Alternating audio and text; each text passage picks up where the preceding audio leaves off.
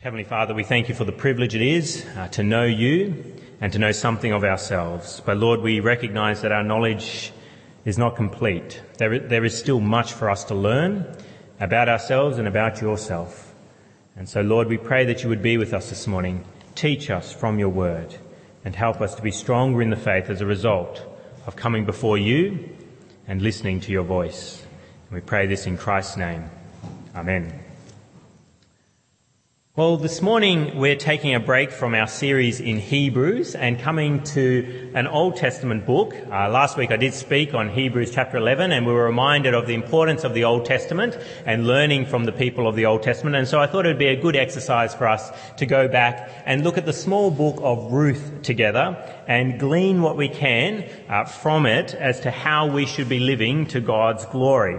And so this morning, we're going to be looking at Ruth chapter 1. We'll be looking at the whole chapter together, and so I encourage you, if you've got a Bible there, a particular church one, uh, open it up to page 258 as we look through this chapter together.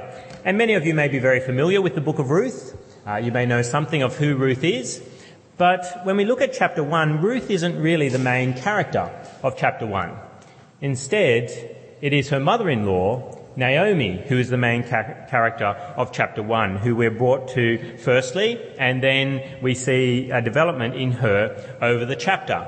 And it's a surprising development that goes on, because when we look at Naomi at the beginning, life seems pretty good in many respects. Uh, it seems that uh, her, she's living up to her name. She's got a husband, she's got two sons, and so her name, which means pleasant, seems to be something that is describing of her life. But it's interesting, by the end of the chapter, by the end of chapter 1, Naomi no longer wants to be called Naomi. Instead, we read in verse 20 of Ruth chapter 1, Don't call me Naomi, she told them, that's the other Israelites, call me Mara, because the Almighty has made my life very bitter. If you don't know Hebrew, uh, the word Mara uh, it does have a little footnote in the NIV text as to what it means, uh, but the text does tell you somewhat of it yourself. Verse 20, it means bitter. So she's gone from being pleasant to being bitter. And so there's a change that happens over chapter 1 to Naomi. And there's a number of things that happen to her in chapter 1 that we would say are bitter experiences. They are sad, painful experiences that she has. We see these as we look through the text together. Uh, chapter 1, verse 1 of Ruth, we see that life is not altogether good if we consider the period that she lived in. What does it say in verse 1 of Ruth chapter 1? In the days when the judges ruled, there was a famine in the land, and a man from Bethlehem in Judah, together with his wife and two sons, went to live for a while in the country of Moab. Here we see a couple of things, even in verse 1, that demonstrate that life is not all that pleasant for Naomi. Firstly, she's in the period when judges ruled. Now, you may not know uh, the period of judges that well, but it's a time when there was great turmoil, turmoil in Israel. Again and again, if you read the book of Judges, it says there is no king in Israel and everyone did what was right in their own eyes. And if you read the book of Judges, you see some horrible things happening between the people of Israel and other nations that come in, the way they treat God and the way they treat one another. Towards the end of basically Judges, the way it ends is all out civil war and almost a whole tribe of Israel is exterminated as a result of the chaos that is happening in that period. And so Ruth is living in a time that is not the most pleasant time of Israel to live in. Moreover, there's a famine in the land which means that it's very hard to find things to eat. And to the point where Naomi and her husband Elimelech decide that they will actually leave the promised land, the land that God gave them as an inheritance, and go and live in the land of Moab, which is really an enemy of Israel. And so he goes and lives in the country of Moab. Now, this is a terrible experience to go through. We often don't feel that experience of famine in our lives, I've never experienced a time of great loss of food where I'm wondering where my next meal will be coming from, but that's what was happening here for Naomi and her family, where food was a scarcity. And that's not a pleasant experience to go through. Also, while she's in the land of Moab, some further pains come into her life. We read in verse 3 Now Elimelech, Naomi's husband, died, and she was left with her two sons. So while she's there, her husband passes away. But she's still got her two sons. And Life is bitter to one extent, but there's still some pleasantness there. She's still got her two sons. And they get married, we see in verse 4. They, those two sons, married Moabite women, one named Orpah and the other Ruth. Ruth. But after they had lived there about ten years, both Mahlon and Chilion also died, and Naomi was left without her two sons and her husband. A hard time for Naomi. Yes, her husband passes away. She's still got her two sons. They get married. But then it's interesting. They live for 10 years and there's no grandsons, no granddaughters come along. 10 years may seem like a short period to some of us, but if you're married for 10 years and no kids show up, that can be a bitter experience in itself. And then we see that the sons themselves pass away. And it may be that those sons were always rather sickly the name Mahlon actually means sickly, and the name Chilion means mortal or frail. So these two boys may have been born, and it was quite clear from soon after they were born that they were children that were quite weak. And so it's been a bitter experience for Naomi. She's watched these sons grow up, and thankfully they've reached adulthood and they get married, but then they pass away. And so she is left without her two sons and her husband in verse 5. And we know that she can't suddenly start a new family. Um, she's gotten to an age now where she says, I can't get married and have kids any longer. She actually says this in verses 12 and 13 when she's talking to her daughters-in-law. She says, Return home, my daughters. I'm too old to have another husband. Even if I were the, thought, even if I thought there was still hope for me, even if I had a husband tonight and then gave birth to sons. Would you wait until they grew up? Would you remain unmarried for them? No, my daughters, it is more bitter for me than for you because the Lord's hand has gone out against me. She recognizes that she can't start anew, that this is it. She's going to be left a widow and someone who is childless. And this is an awful situation for Naomi. Widows in that culture at that time were without all social, political, and economic status. It's a terrible position for a woman to be in. It's equivalent of the homeless in our society, where you're completely dependent upon the state, which in our society isn't so bad. There are benefits. But in that time, it was, there was no Centrelink, there was no provision. You were dependent upon those around you. And remember where she is. Where is she? She's in Moab. She's not in Israel. She's not amongst her relatives. She's in a very terrible state right here at the end of verse 5.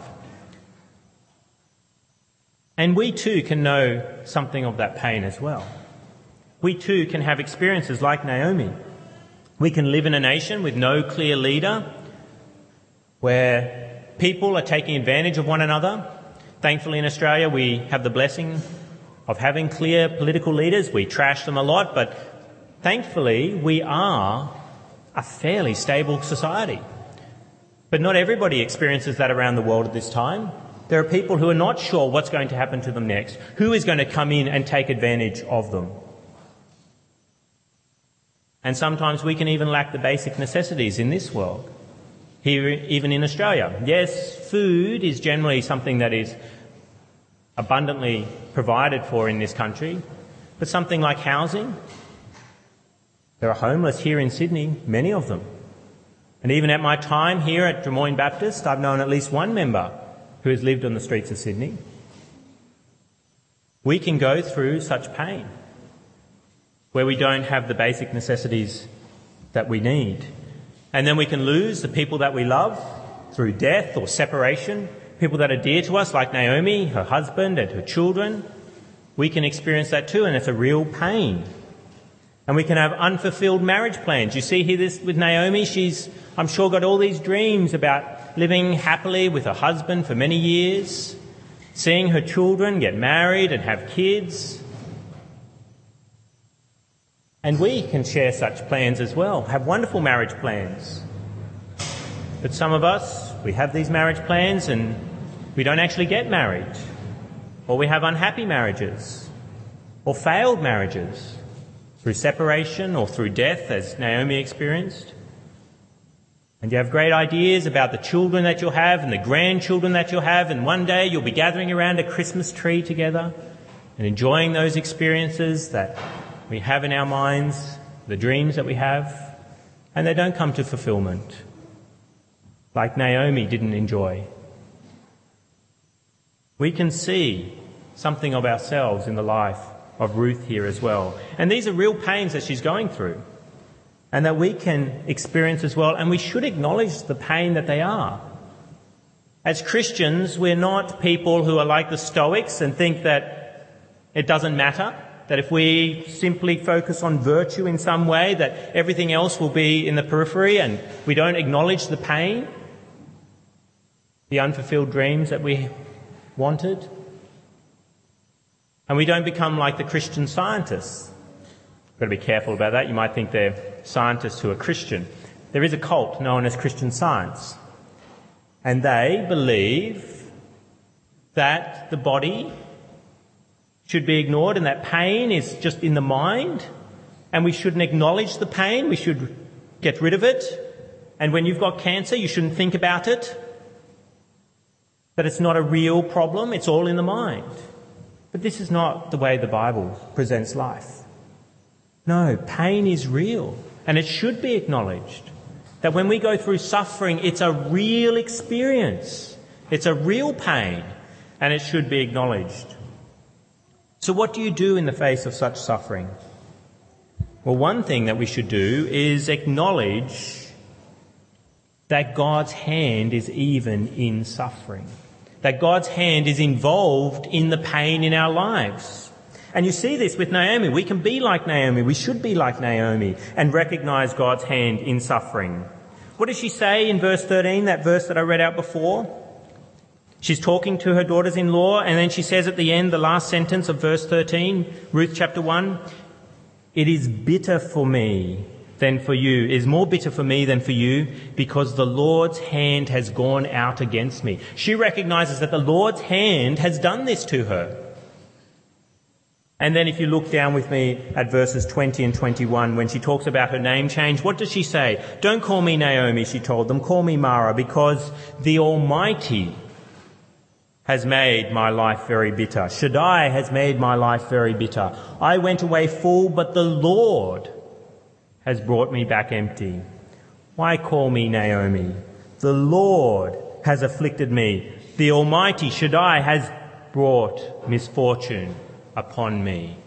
See again and again, she's not afraid to say that this is the Lord's hand that has brought the pain and suffering into her life. And it's funny, we as Christians, we seem to have this impression that God's hand is not in pain and suffering. We want God, if He is a good God, then He should make our lives heaven now. We should be experiencing heaven on earth, and there should be no pain, no suffering for Christians if He's a good and all powerful God. And so many people have all kinds of theologi- theological hoops that they try and make God jump through so that they can then justify the pain and suffering in their life. One of the clearest examples of this is where people talk about free will, the free will of humans, and that somehow lets God off the hook for the pain and suffering that goes on in our lives. God has given us free will and He can't be responsible for the things that we do, and so when pain and suffering comes into our life, it's not God who's involved in that, it's all down to us and our free will. There's a popular theological movement called open theism, which basically promotes this kind of understanding. Open theism has the idea, um, theism means God, it's the Greek word for God, theos. Open theism. God doesn't actually know what you're going to do because you've got free will. And so what is God doing all the time? Well, He's watching you, you're making decisions, and then He's responding with the power that He has. That's very popular in theological circles. You may not have heard of it because you come to a good solid church. But if you read on the internet, you visit other churches, as people react to the pain and suffering in their lives, This is where they start to move. We've got to look for another answer. It can't be God's hand in my pain. It has to be something to do with me and my free will. And you see this in the prosperity gospel teaching, which is much more prevalent than open theism in one respect. You can go to churches here in Sydney that will teach you that God wants to make you happy. God is going to make your life pleasant. It's going to be Naomi. Your life is going to be a Naomi life. Because God wants to make you happy. But then pain comes into your life. Why is that? Oh, it's because you don't have enough faith. It's all down to you.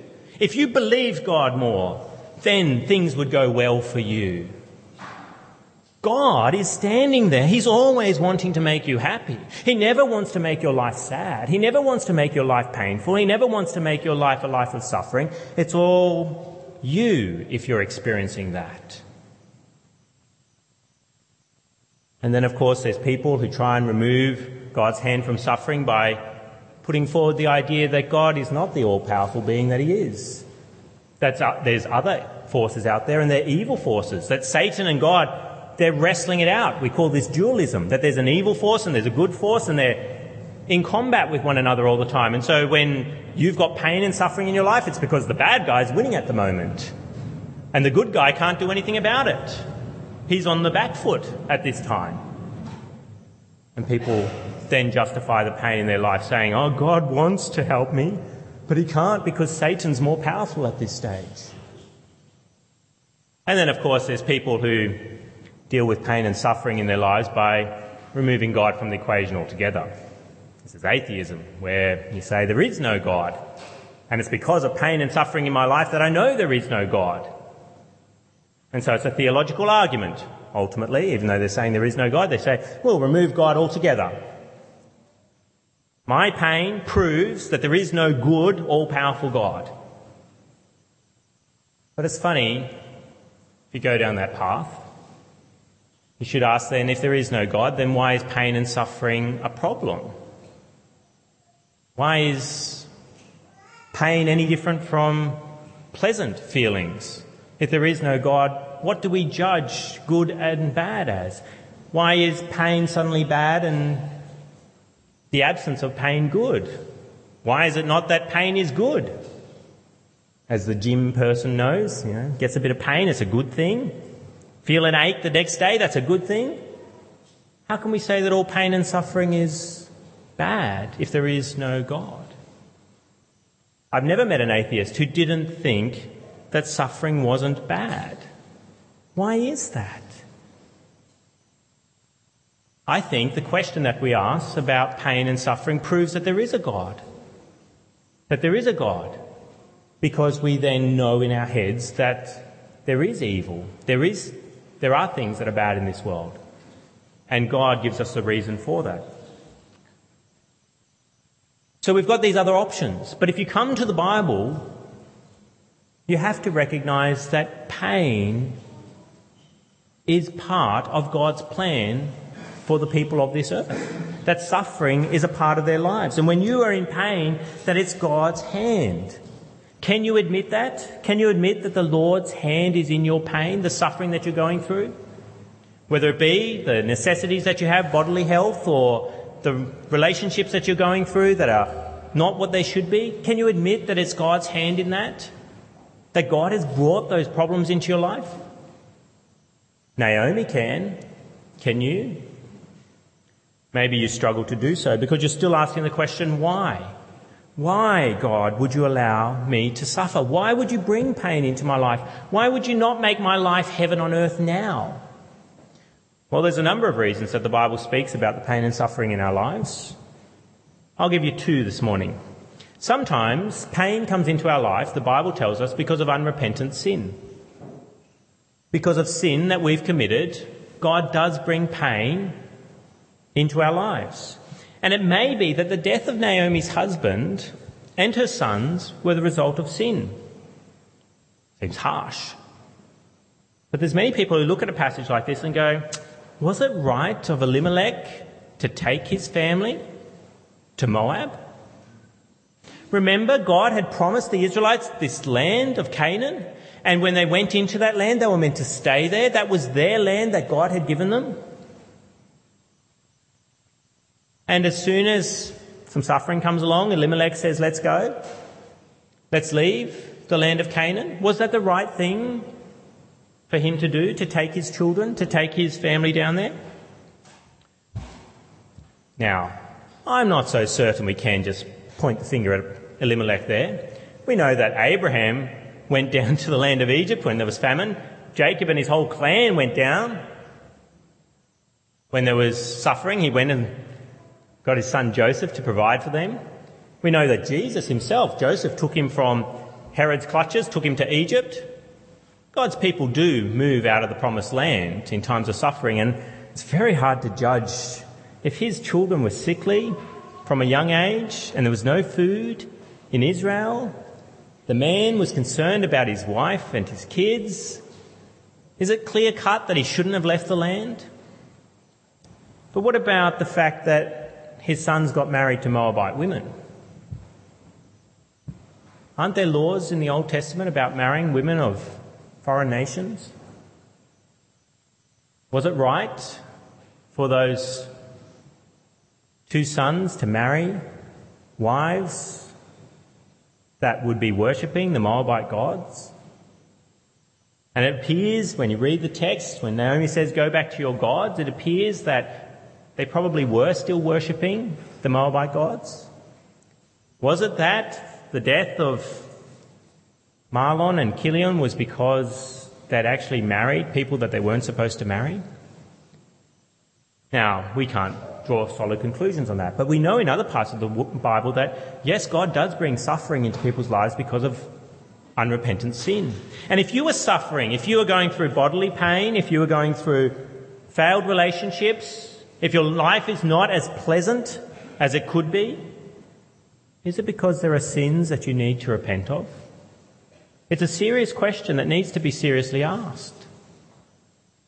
Are there pleasures of this world that you have become enamored with? Are there sins that you like and cherish and you allow God to operate in many of the rooms of your heart, but there's still a secret room with a door locked that God's not permitted to enter into. And God is using suffering, God is using pain to open that door so that you start to turn from that sin. Is God actually using suffering to draw you closer to Him? And if that is true, will you come closer to Him or will you try and justify the pain that's in your life in some other way? Remove God from the equation of that pain? Or turn against his hand and deny him? That's not the right thing to do. No. If there is a suffering in your life that is linked to the, pain, uh, the unrepentant sin in your life, then you need to repent. You need to turn from that sin. You need to start trusting in the Lord. As we see again and again in the Old Testament, people do. As God brings in a foreign army and pain is there, they cry out to the Lord and turn from their sins. They remove their idols, they put them away and start to worship God. That's one reason that God can bring pain into our lives. And it may be that's the case in Naomi. It may be the case in your life. But sometimes God brings pain and suffering into our lives and we don't really know why. A clear example is, of this is the book of Job. You look at the book of Job, there's this man who lives in faithfulness to God and then a series of catastrophes happens in his life. Awful things. And the whole book is basically trying to unpack why has this happened to Job. And at the end, Job gets a response from God. And in one sense, it's not really a response at all. Because God doesn't tell him why it's happened in his life, that he has experienced those catastrophes. Instead, God basically sums up his response with Job 38 verse 2. He says, Who is this that darkens my counsel with words without knowledge? What is God saying? Who are you? And he actually asks Job a number of questions to demonstrate that Job is nothing before God. And that when pain and suffering comes into our life, Sometimes we just have to let God be God. And we don't know why we don't have the things that we need. We don't know why the relationships that we have are falling apart.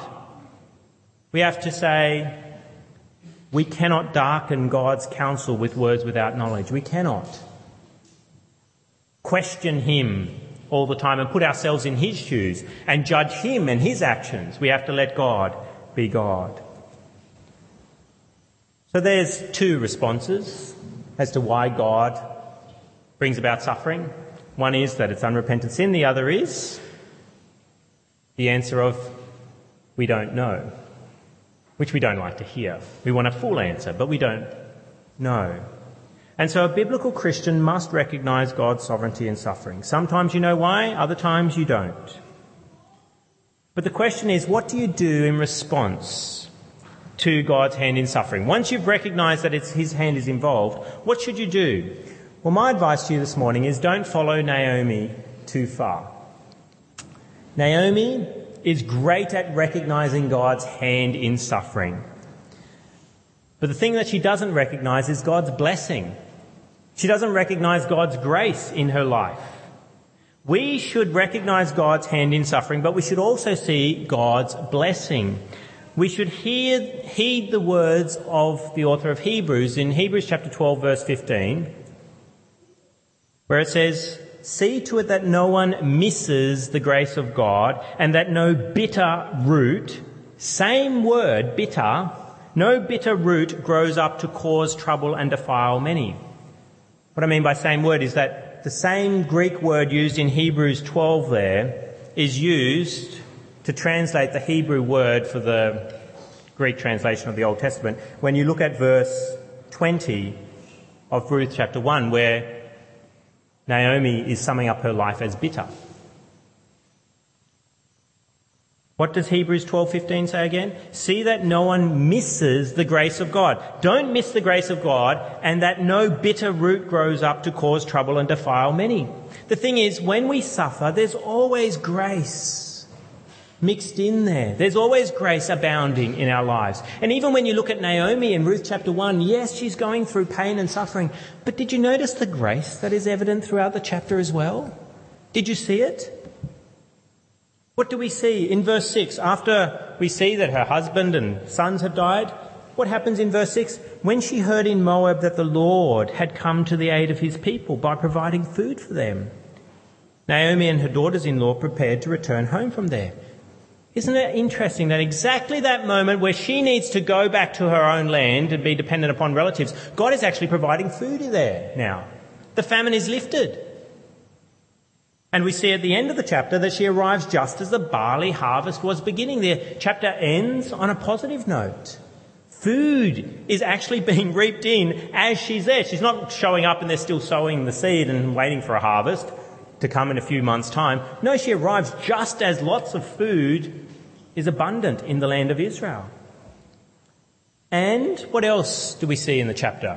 What other graces are there? Well, she's got these two daughters in law. Yes, she's lost her sons, but not before they married, and she's had these two daughters in law with her for 10 years. And they desire to stay with her. It's not like as soon as the sons die, they're off. No, they actually desire to stay with her. You read that in verse 7 and following. It says, in verse 7, with her two daughters-in-law, she left the place where she had been living and set out on the road that would take them back to the land of Judah. They were with her on the way. They were actually intending to go with her. And then in verse 8, then Naomi said to her da- two daughters-in-law, Go back each of you to your mother's home. May the Lord show kindness to you, as you have shown to your dead and to me. May the Lord grant that each of you will find rest in the home of another husband. So she tells them to go. And then she kissed them and they wept aloud and she said, and said to her, we will go back with you to your people. See these daughters-in-law? They're actually traveling with her. And then when she tells them go away, they state, no, no, no, we'll, we'll go with you. It's okay. They love her. And that's a grace of God. There in Naomi's life. And then she gets more insistent. Verse 11. But Naomi said, return home, my daughters. Why would you come with me? Am I going to have any more sons? Who could become your husbands? Return home, my daughters. She gets very strong with them. And then in verse 14, we read their response. At this, they wept again. They really care for her, which is grace in her life, right there in the midst of pain. She's got these girls who'll cry at the thought of leaving her. And then one does leave. Then Orpah, which means back of the neck, um, she kisses her mother-in-law goodbye and shows the back of her neck and goes, but Ruth clung to her. We can't knock poor Orpah too badly. She did stick with Naomi for a time. But then we've got this other girl, Ruth, who sticks like glue, which is grace here in chapter 1. Even in the midst of pain, there's this girl who then says these marvelous things in verses 16 and 17. But Ruth replied, Don't urge me to leave you or turn back from you. Where you go, I will go. Where you stay, I will stay. Your people will be my people and your God my God. Where you die, I will die. And there I will be buried. May the Lord deal with me, be it ever so severely, if anything, but death separates you and me. She's going to stick with her. Until death do we part. She's actually saying, I will be with you till death and I'll be buried in that country. I will have your people as my people, your land will be my land. And then this marvelous statement that she says, your God will be my God. What happens here? Ruth is converted to the God of Judaism, the true God of all things. Is that grace? Or is that suffering? Another example of suffering in poor Naomi's life. No, a daughter-in-law is converted. Have you ever known someone that you love dearly and they were converted? Was it a time of pain in your life?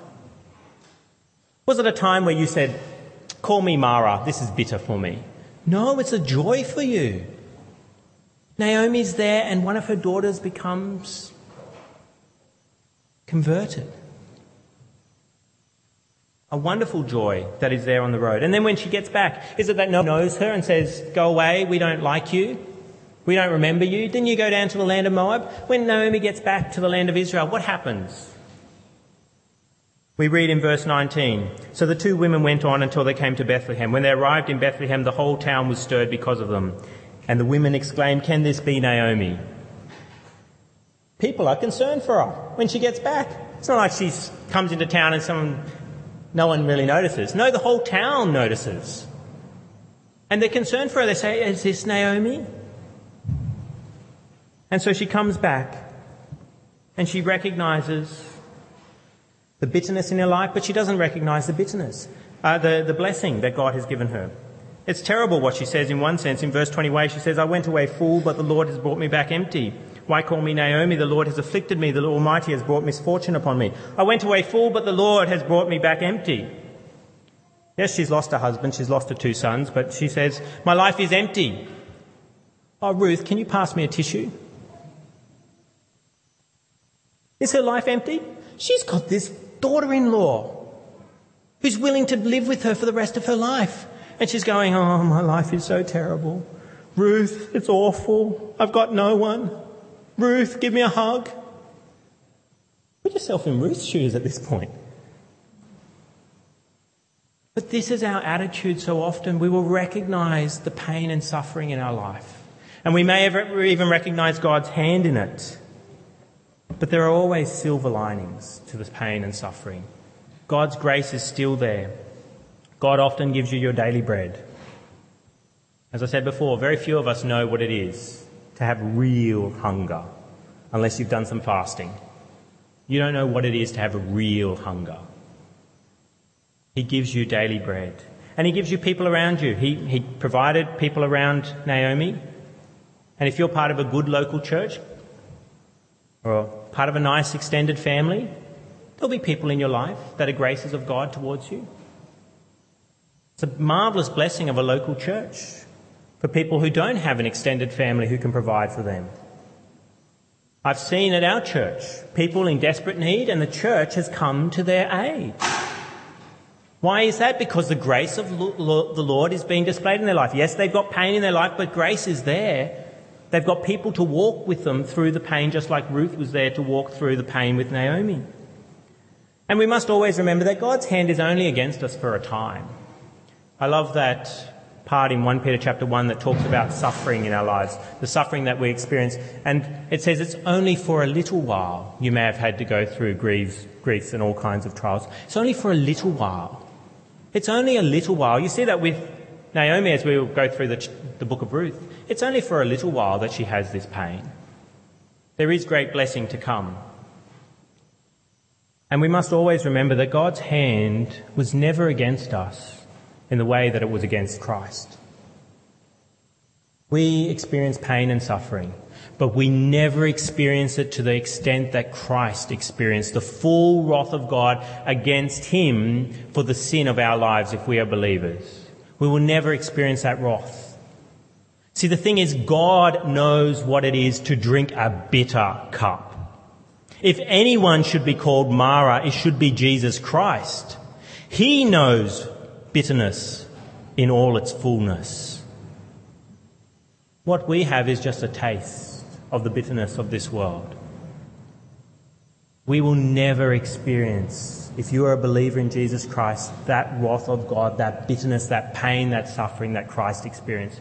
And that is a grace of God in your life that should help you get through any pain that you experience. That's the silver lining, the gold lining, the platinum lining of the cloud of darkness that has come over your life. Because you have forgiveness of sins. And so we as Christians, we must acknowledge the pain and suffering in our lives. When someone at church has trouble, you don't tell them, ignore it, move on. No, acknowledge that pain. Naomi was acknowledging the pain and we should. And the people around her were acknowledging the pain. But we should be careful about going too far. Because ultimately there are no Maras in the Christian church. Because our lives are not as bitter as what they should be. They always have grace in them as well. And our lives on one level are always pleasant because whatever pain or suffering we're going through, there is grace enough to encourage us and build us up as we go through such pain. Let's come to God in prayer. Let's speak with Him now. Heavenly Father, we do thank you for this part of your word that reminds us that your hand does bring pain and suffering into our lives, that there is not an area of our life where you are not sovereign.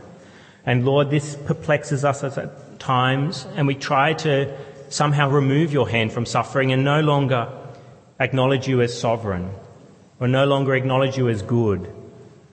But Lord, we look at a passage like this and we have to see that your hand is involved in our suffering. But Lord, we pray that we may not become bitter. May we not miss the grace that is in our lives at the same time. Lord, we pray instead that we may see your marvellous love for us, even in the times of suffering, so that we can push through and walk before you in all godliness. And we pray this in Christ's name. Amen.